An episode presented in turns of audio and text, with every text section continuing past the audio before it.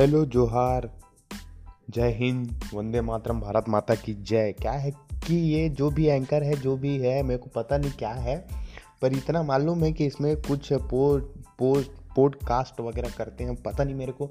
लेकिन क्या है कि मैं थोड़ा सा अपना इंट्रोडक्शन दे दूँ इसमें। क्या है कि मेरा नाम है माइंडलेस, पूरा नाम बता नहीं सकता क्योंकि मुझे वायरल होना नहीं है, और वायरल होगा या नहीं वो मेरे को पता नहीं, कोई आइडिया नहीं, बस बोल दिया मेरे जो मन में आया दिमाग में।